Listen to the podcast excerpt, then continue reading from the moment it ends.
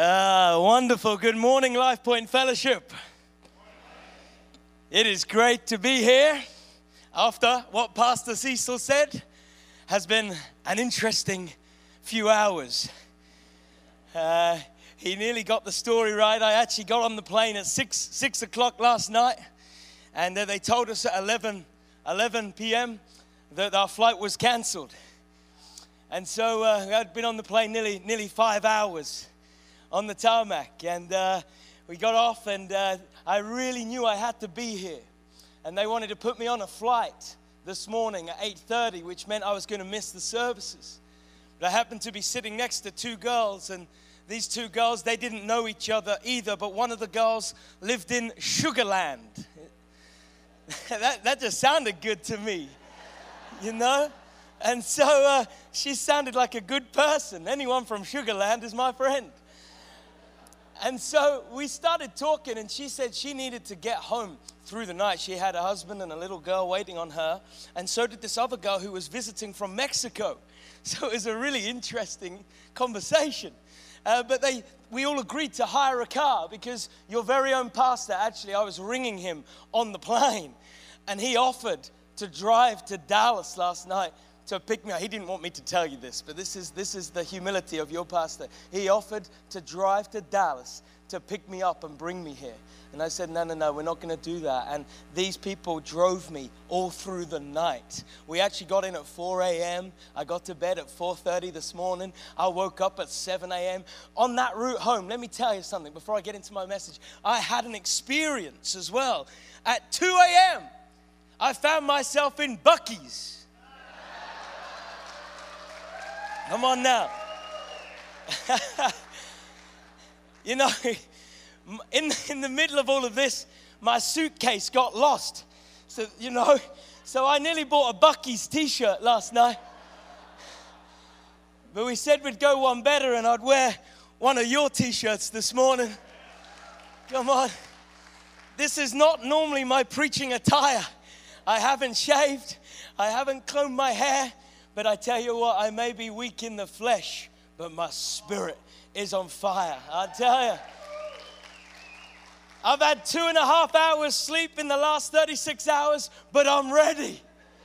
I'm ready. And I'm glad I'm at Life Point Fellowship in Houston, Texas.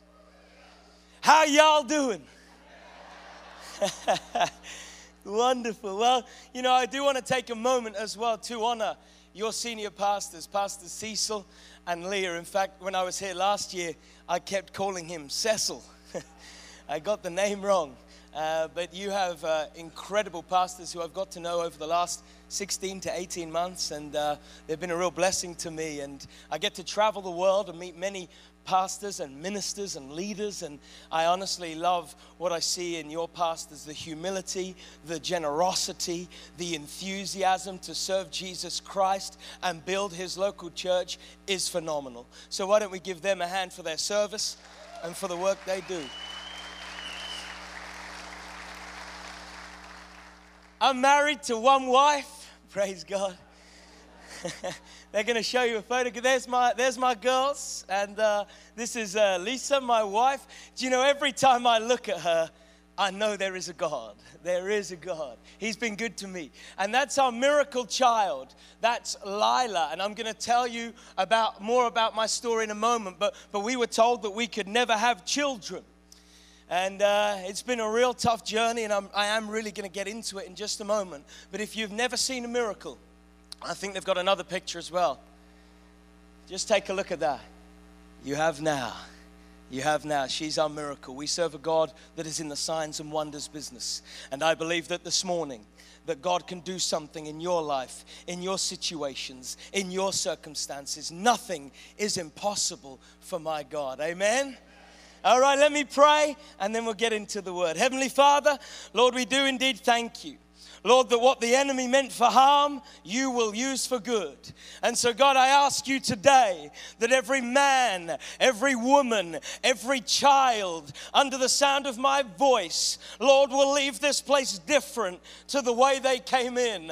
Lord, I ask that minds will be renewed, that hearts will be transformed, that souls will be refreshed. Lord, I ask that you will step in to people's situations this morning, and that they will have a personal encounter with you. May they never be the same again. In Jesus' name, amen. I'm really excited today. So excited. But the title of my message is this: Victory in the Valley.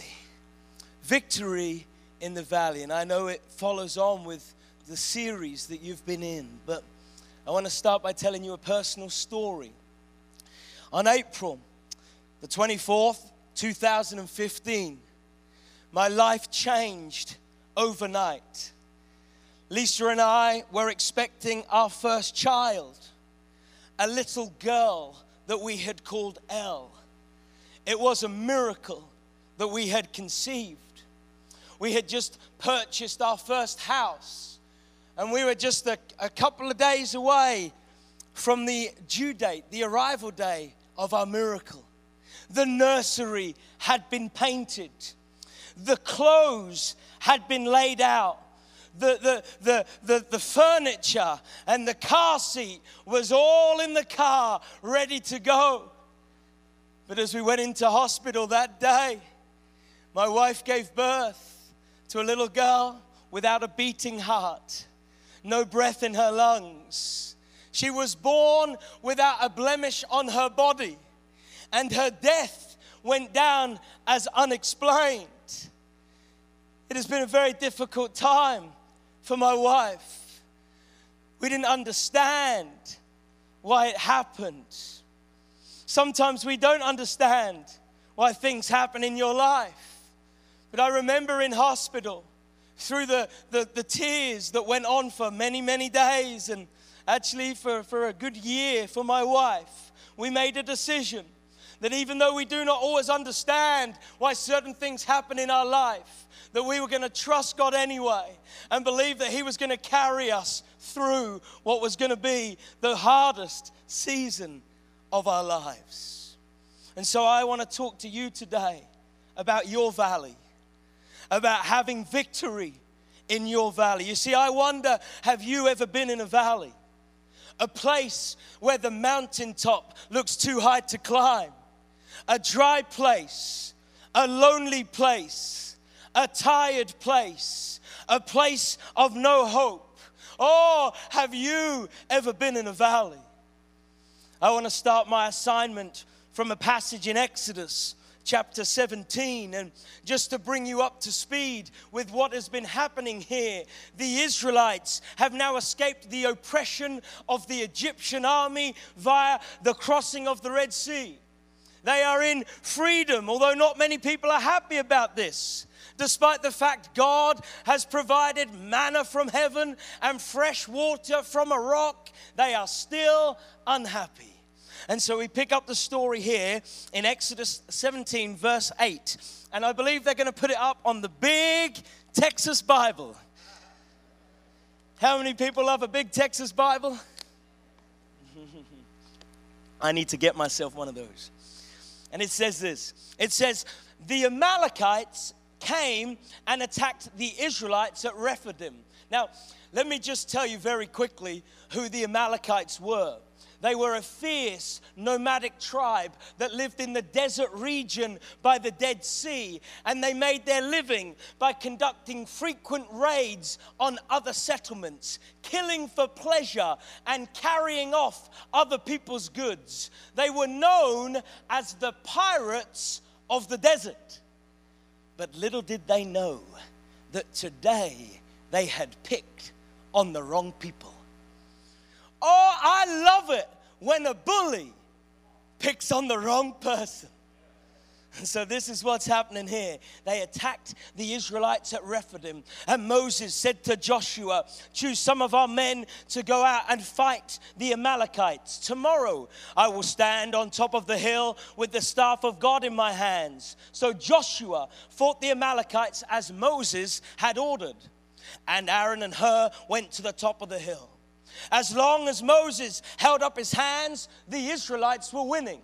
But whenever he lowered his hands, the Amalekites were winning. When Moses' hands grew tired, they took a stone, put it under him, and he sat on it. Aaron and Hur held his hands up, one on one side, one on the other, so that his hands remained steady until sunset.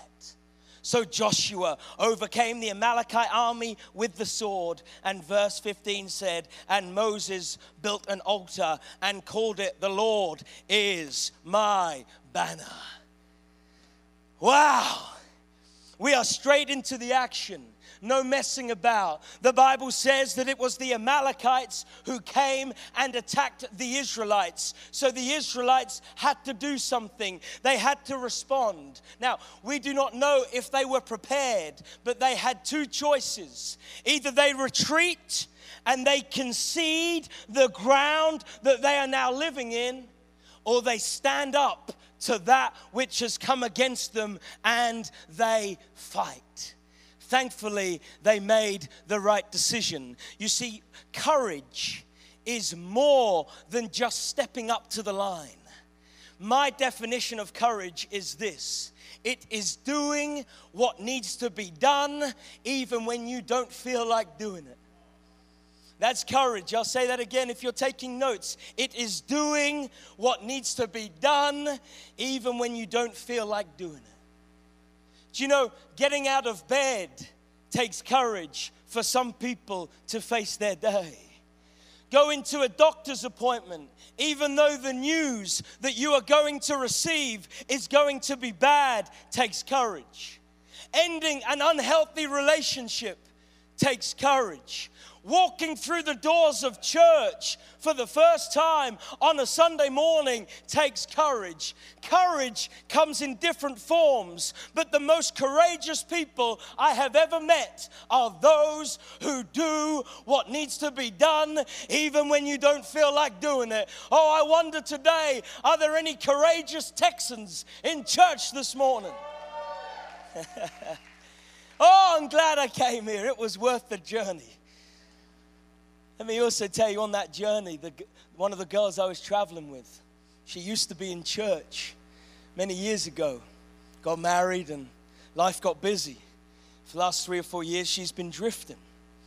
By the end of our conversation, she told me that her mum had been praying for her every day, that she would come back to God. By the time she dropped me off at my hotel at 4 a.m. last night, I know that doesn't sound good. Trust me, it was all clean, all pure.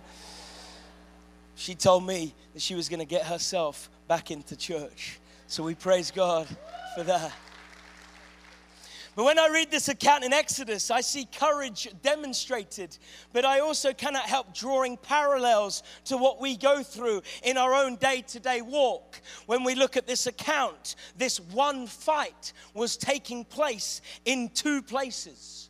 One fight was in the endurance of the mind, and this was Moses' fight, the spiritual endurance that needs to kick in when all hell is breaking loose on your outsides. It is keeping God at the center of your focus, even when it looks like he has abandoned you.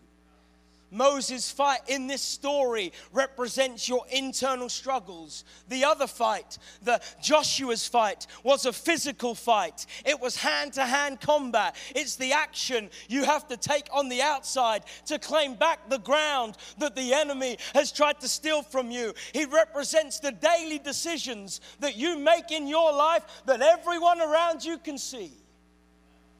This fight was taking place in two places at once. The Amalekites came and attacked the Israelites. They didn't ask them for a fight. They did not arrange a fight. They were not expecting a fight, but the fight was on. And some of you today know exactly what that feels like. You didn't ask for your children to be sick, but the fight was on. You did not expect to lose your baby in the delivery suite after 9 months of carrying a miracle, but the fight is on. You were supposed to be employed by that company for the rest of your life, but they let you go and the fight is on. You never thought that you would have to battle depression, but the fight is on. You never thought stress would walk into your life, but the fight is on. You cannot seem to break that addiction that constantly tugs on the walls of your heart, but the fight is on. You see, friend, whether you know it or not, the enemy is trying to take you down. But I have good news for you today, because when you know our Father in heaven, then you live from a place of victory. You walk from a place of victory. You pray from a place of victory. You fight from a place of victory. You can even rest.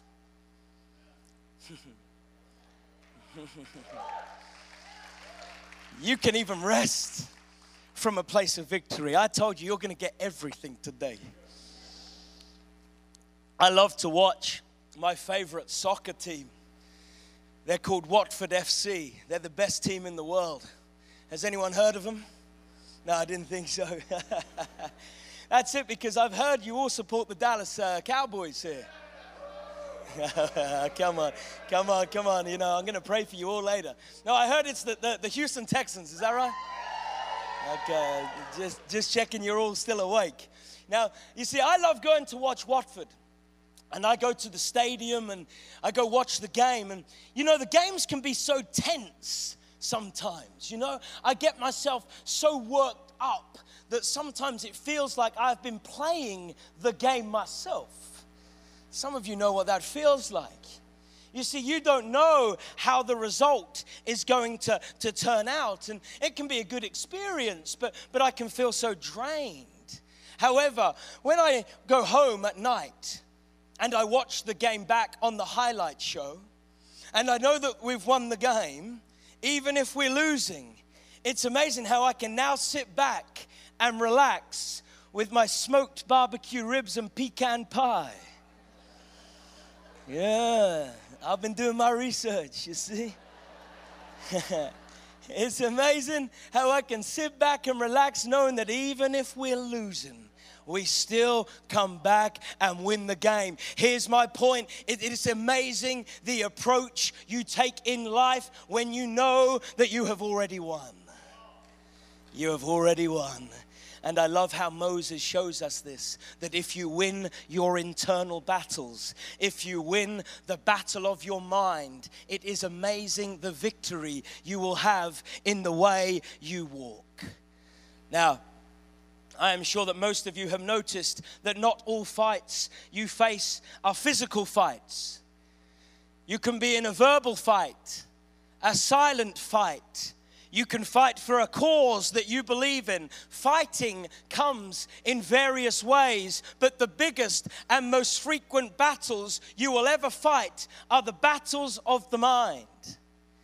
It is interesting to me that your greatest conflicts take place in the top 2 inches of your head. This is where you do most of your fighting. And this is why the Apostle Paul tells us in Romans chapter 12, verse 2, that we are not to conform to the pattern of this world, but are to be transformed by the renewing of your mind. Do you know renewing? It means to replace, to replenish, to rejuvenate something that is broken or worn out. No wonder the enemy is after your mind. He is after your control tower. He knows that if he can take your mind, then he can tumble your tower. He wants to get into your thought life so that he can breed fear and anxiety to stop you achieving and accomplishing all that God has set apart for your life. That is why the Bible says that you must guard your heart daily and renew your mind daily. You know, when I say control tower, I think of a control tower at the airport. And I know I had a good long look at it last night. But just imagine if the control tower at the George Bush International Airport goes down. You will bring a big operation to its knees. Commotion and chaos would ring out, because inside of that control tower is the brains of any airport.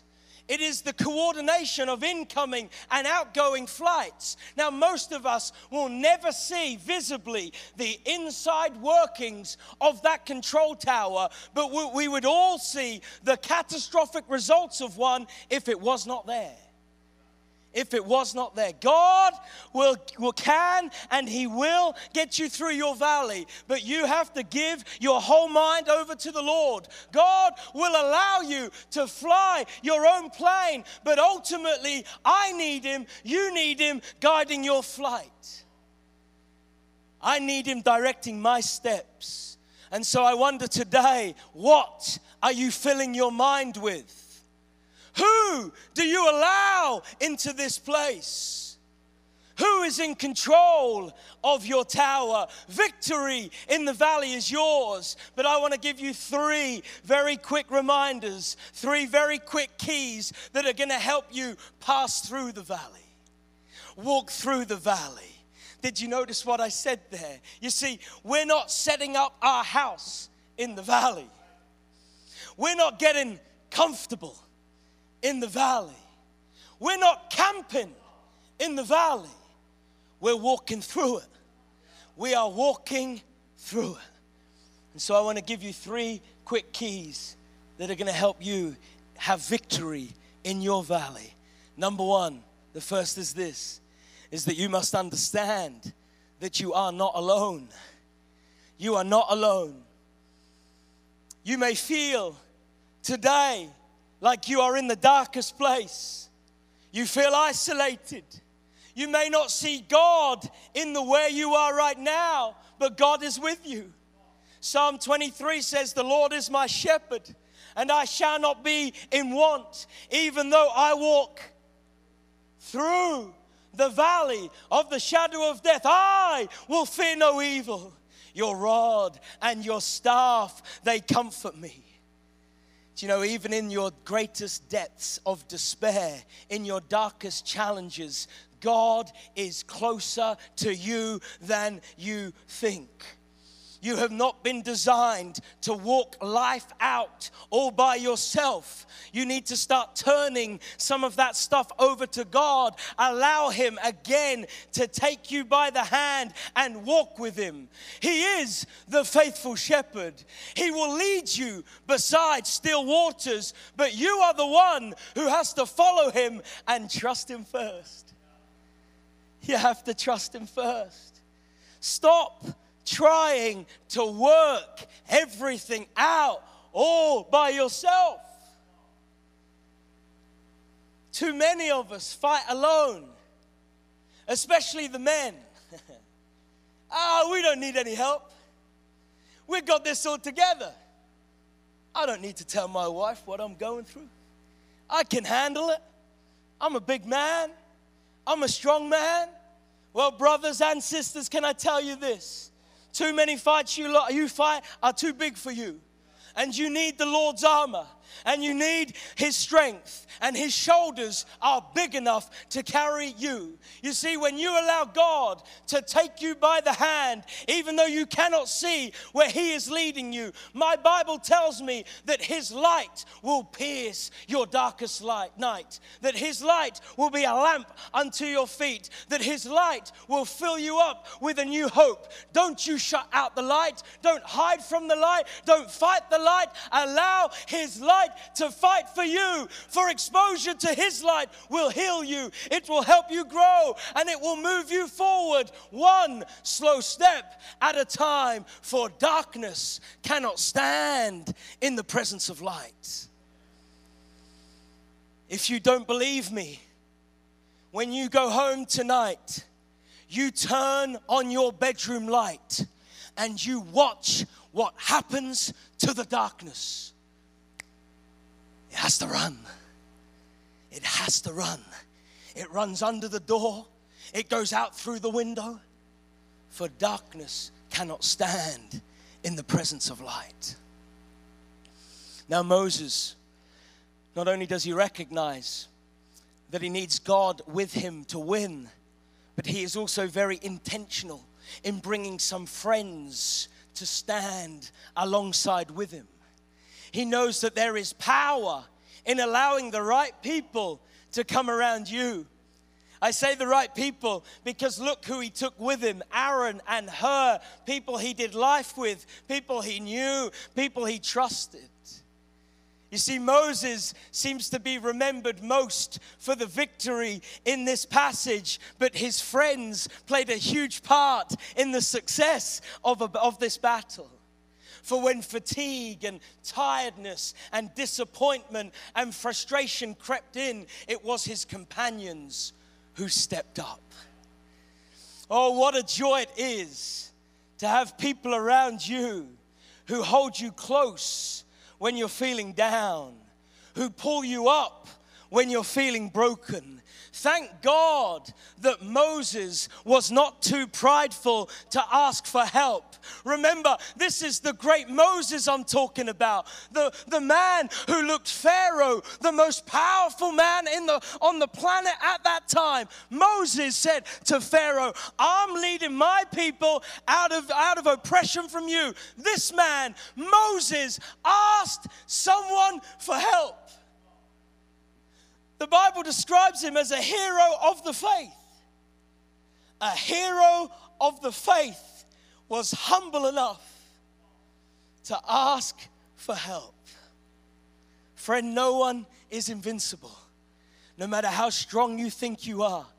That is why we need a few trusted friends to stand alongside us. Without them, your life will be a very empty place. You know, you don't have to do this alone. And I love that about this church, that there are life groups that you can join. There are ministries that you can serve on. There are teams that you can be a part of so that not only can you help other people, so that you can build friendships and do life with people inside and outside of the church. Do you know it is a fact that one goose can fly 75% further when it is in a formation with other geese than when it tries to fly alone? That is a fact. Can I be really honest with you? This season that my wife and I are still walking through, we lost Elle. We didn't lose Elle. We know where she went. We know she bypassed earth. The first person she saw when she opened her eyes was the face of Jesus. We believe that without doubt. But can I tell you, this season that we're still walking through, 4 years on, we're still dealing with it. It's been the hardest, most difficult time of my life. There were days when I thought I would never preach again. There were days when I did not want to get out of bed. There were days when I questioned why I was even alive. But the prayers, the support, the love of people within the church, outside of the church, people I knew, people I didn't know, oh, how their support carried us through. Who are you trying to fool today? If Moses can ask for help, then so can you. Get planted in the church. Ask God to bring the right people around you and do life together. You do not need to fight alone. Is this helping you today? I'm just getting warmed up. The second key to have victory in your valley is this. Number two is that you need to keep lifting your hands. Do you know it's one thing to lift your hands and worship God when everything's going well? That's the easy bit. The real test of your faith is whether you can lift your hands and praise when you're walking through a valley, when you're passing through the fire, when you find yourself in a season a lot longer than you thought you would ever be. That's the test of faith. For example, how many of you woke up this morning and lifted your hands high and thanked God for all the problems that you're currently in? God, I thank you for the job I still hate. God, I thank you for the annoying boss that I work for. God, I thank you that I'm still single. That always gets a nervous laugh, that one. God, I thank you that you haven't answered my prayers. God, I thank you for the valley season. It feels amazing. I don't think many of you would have prayed those prayers this morning. Actually, it can be quite frustrating when God seems to withhold the things and the answers that you so desperately desire. But what I have learned in my own more recent valley is that God is up to something. Turn to your neighbor and say, God is up to something. Now turn to your least favorite neighbor and say, God is up to something too. Romans 8:28 says that in all things God works for the good of those who love him, who have been called according to his purposes. Oh, how good does that Bible verse sound when you're in a good place? But how often do you quote that when you are not seeing the fruit of those words? Do you get disheartened? Does your faith in him crumble? Are you tempted to walk away from the call of God on your life? Or do you lift your hands like Moses did because you know that your God is an awesome God? He is a deliverer. He is a provider. He is a protector. He is a restorer. He is holy. He is great. He is mighty. He is awesome. You can give him a hand if you believe it. He is an awesome God. And you will always feel tired and weak when you are trying to control things in your own strength. That is why you must lift your hands every day and surrender everything you are, everything you have, and allow him to guide you.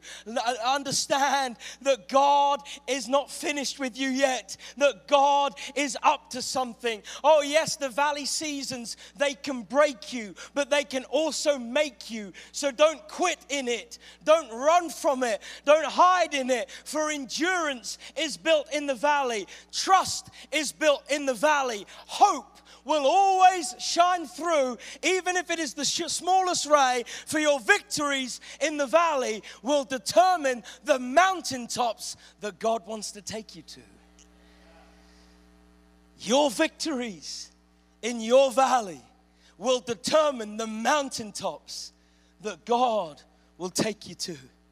So lift your eyes, lift your hands, lift your voice, for nothing is wasted in your valley. I want to call the band forward as I bring this to a close. I have to have a close, otherwise I preach all day.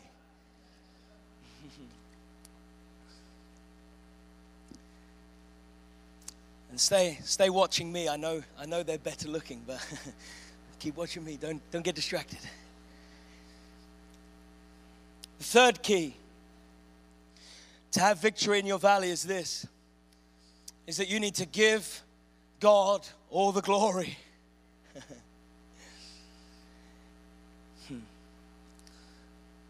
says in verse 15 of that story, and Moses built an altar and called it, the Lord is my banner, for hands were lifted up to the throne of the Lord. Do you know, I've not met many people who enjoy being in a valley season. Most of us want to escape it as soon as trouble hits. However, God often does more in you and through you as you pass through those valleys than when you are on top of a mountain. Now, of course, in an ideal world, we would all love to live on the mountaintop forever. This, though, is not a reality. It will be in heaven, but not now. Because we live in a fallen world, a world in which no one can escape trial or obstacles.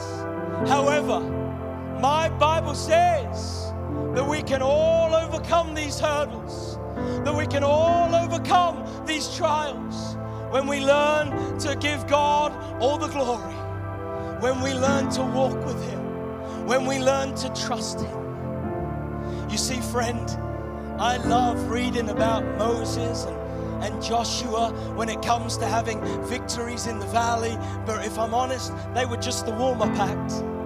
You thought they were good. You thought they were brave. You thought they changed the world. Well, they are, they were, and they did, but they have nothing on my Jesus. Nothing on my Jesus. Jesus walked the valley like no other. The Son of God came to earth in human form to pay the ransom for your sin and my sin. He was beaten, flogged, mocked, spat upon. They forced a crown of thorns on his head. They pierced his side with a spear. They drove nails through his hands and through his feet as they crucified him. They crucified him on a cross. Oh, the enemy thought that he had won in the valley. But little did he know, little did he know that on the third day, the fire of hell could not hold him. Death couldn't handle him, and the tomb could not keep him. On that day, Jesus Christ would conquer the grave, and he would strike a knockout punch to Satan's rule. He would establish his eternal authority all over the earth. It was on that day when Jesus Christ made himself available for all humanity to be forgiven of our sins and walk into a personal, life-changing relationship with him. It was on that day when the devil lost the war and you and I were equipped with a power like no other. It was on that day power was given to you. It was on that day authority was given to you. It was on that day that victory was given to you. It was on that day when Jesus said, "I'm back, baby, I'm back.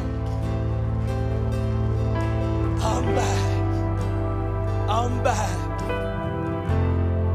Do you know it was on that day? I promise you I am finished. It was on that day Jesus saw you. He saw your face. He saw your face. Your name was engraved on his heart. He walked through. He passed through the darkest, most painful valley man would ever endure. Why? Because he loves you. He loves you. He loves you. He loves you so much more than you will ever understand and you will ever know. So whatever your valley is today, I want you to remember this scripture in Romans 8:37 that says overwhelming victory is ours through Christ who loved you, who loved us. Overwhelming victory is ours through Christ who loved us. He loves you. From the oldest to the youngest, he loves you. Do you know what overwhelming means? Overwhelming means that the opposition is useless. It is powerless. It can have no hold over you. So whatever your valley is today, maybe it's a bad doctor's report. Maybe it's an ongoing sickness. Perhaps you're in financial turmoil. Maybe you're battling with identity issues. Perhaps the house fell through. Maybe your business is broke. Maybe your children are in trouble. Perhaps like Lisa and I, you lost a baby or you lost a loved one. Perhaps you can't conceive. Maybe you've made some poor choices. Perhaps that addiction won't break. Maybe you feel like you've blown it, that God is mad or sad at you. Perhaps you feel that that dream is so far out of reach, it will never come to pass. But as I finish today, I want to tell you this, that through the love of Jesus Christ, overwhelming victory is yours. Oh friend, my Bible says that you are more than a conqueror, that your battle belongs to the Lord, that with God all things are possible. Oh, he broke the chains in your mind so that you can walk in freedom. He broke the chains of your sin, the chains of your pain, the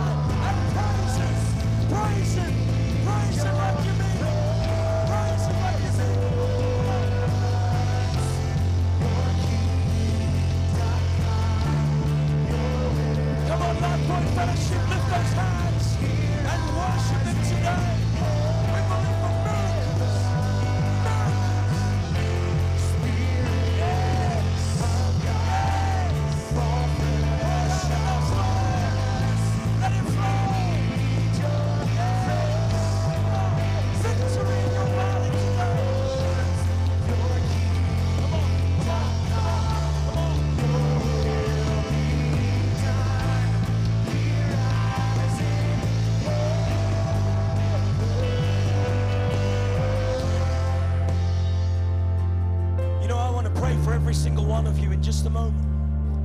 But before I do that, wherever I go, I want to give people an opportunity to make your peace with God, to invite Jesus Christ to be the Lord and Savior of your life. So right now, if I could have every head bowed and every eye closed, I'm not going to embarrass you or call you to the front. This isn't about me and you. This is a moment between you and God. You see, the Bible says that Jesus Christ died on the cross to pay the penalty for your sin and my sin. He took our sin, our shame, our guilt, our past, our present, our future. He took it to the grave. But 3 days later, the Bible boldly declares that the grave could hold him no more, and Jesus Christ would rise from the dead. He would smash through the chains of sin. He would break through the bonds of death, and he would make a way. He would make a way for you and I to be forgiven, to be loved, to be accepted. And it is through his love, through his grace, through the gift of salvation, you can receive him into your life today. Friend, you cannot buy this gift. You cannot earn this gift. You cannot work for this gift. But you can receive it by repenting of your sins and inviting Jesus to be the Lord and Savior of your heart. And so if I'm speaking to you today, I'm going to count to three. And on three, if that's you, if you'd say, Luke, that's me, I need Jesus, I want you to raise your hands this morning so that I can lead you in a simple prayer of faith. Maybe you've never made this decision before. Perhaps it's the first time you've ever come to church, but you know that something is stirring on your insides. Or perhaps once upon a time you had said yes to God, you were living for Jesus, but you've backslidden. You got stuck in the valley. But today, God is knocking on the walls of your heart. If that's you, I see hands going up already. Here we go, on three. If that's you, join these people. 1, 2, 3. Thank you, thank you, thank you, thank you. That's wonderful. Thank you. Right on the back, I see you too. It's wonderful. Would anyone else join these people this morning? Thank you, sir. I see your hand as well. Okay, you can put your hands down. Here's what we're going to do, church. We're going to pray together, but especially those of you that lifted your hands this morning. So come on, repeat this nice and loud. Every single one of us as a church family. After me, let's pray. Dear God, thank you for your Son, Jesus Christ. Today I ask you to come into my heart and to forgive me from my sins. Father, I turn towards you and I accept your gift of grace. I ask that you would use me to make your name known all the days of my life. In Jesus' name. And everybody said, amen. Come on, let's give those people in our God a round of applause. We're going to go into this song again. But before we do, I want to do one more thing. I believe it's a very powerful symbol to finish with this morning. If you could take the hand of the person on your left and the person on your right. Give that hand a little squeeze. Let them know that you're with them. We spoke a message today about having victory in your valley. Where you are right now, you may be on the mountaintop, but you have no idea what is going on the person's life on your left and on your right. They could be going through the deepest, darkest pain, trial they have ever endured. Squeeze that hand. I want them to know today that you are not alone, that you are not alone, and that God is with you, that God is for you, and that God can bring you through what you are going through. And so as Aaron and Hur did to Moses, I want you to do to your neighbor right now as I speak God's word over your life, I want you to raise those hands right now, and we're going to begin to sing as I pray and speak God's word over your life right now. Come on, let's pray. If you believe in prayer, you can pray in your heart, you can pray out loud, but let's believe for breakthrough in this place today. Come on, let's pray. Lord God, we thank you. We thank you that you are in the signs and wonders business. And Lord, I thank you that you are in this place this morning. And so, God, I want to come against, Lord, principalities of evil and of darkness as we declare your name over people's circumstances and situations. God, we believe for healing. Lord,